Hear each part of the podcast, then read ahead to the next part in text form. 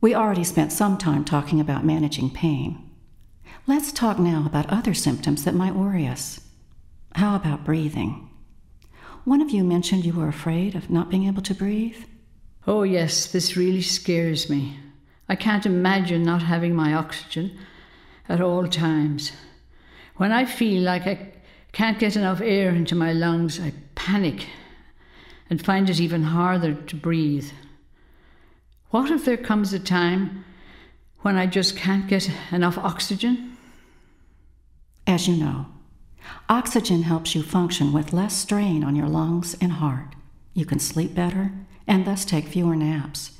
This allows you to be more alert and active and feel more independent.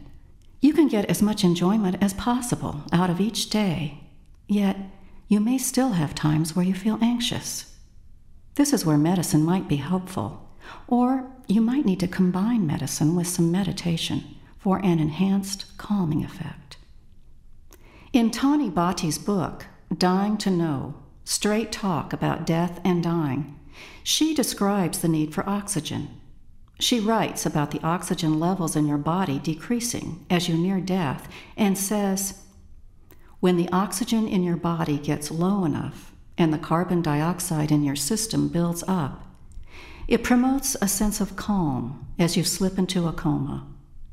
When this happens, all struggles leave you and you breathe easier. You will essentially have gone to sleep, and your loved ones will be happy to see easier breathing and no agitation. Increasing the oxygen or using a high tech oxygen mask will only delay this natural and peaceful process.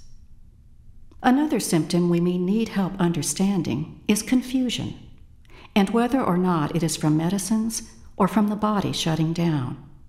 Also, as death nears, there are changes in body temperature, notably cold hands and feet, as the body directs blood to vital organs. Again, the hospice staff can help us understand what is happening. My appetite is changing. I wonder if I need to force myself to eat and drink when I really don't feel like it.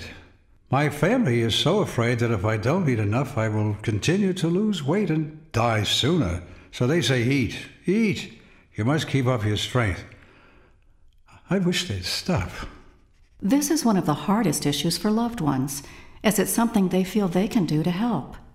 But foods may not taste the same, and you get full with just a few bites or you have dry mouth and trouble swallowing, or feel nauseous.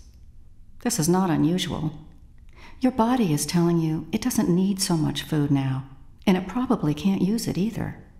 As a matter of fact, you may make yourself uncomfortable by eating more, like feeling bloated or even vomiting. When you don't eat much at this time of nearing death, your body goes into a state called ketosis. That is, it's using fat and protein for energy. This change in metabolism is associated with a release of natural endorphins that actually may cause a feeling of mild euphoria or well being.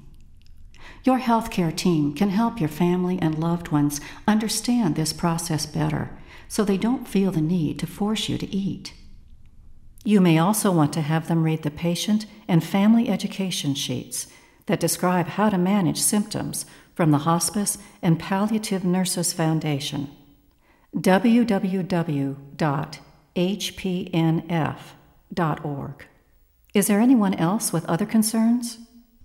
I wonder about drinking enough fluids. If we can feel better by not eating, should we try to stay hydrated? Or should we have IV fluids so we're more comfortable? When someone with a life ending illness is no longer able to eat or drink, it usually means the body is beginning to prepare for death. If this is the case, then stopping fluids won't necessarily hasten your death, but will probably make you more comfortable. Too much fluid could put an extra strain on your heart and cause your body to retain fluids and swell, especially your hands and feet or your buttocks, where you can get pressure sores. Fluid could even build up in your lungs and make it harder for you to breathe. So you and your caregivers need to understand what is happening to your body, not force fluids. and let the natural release of endorphins, again, help you feel more comfortable.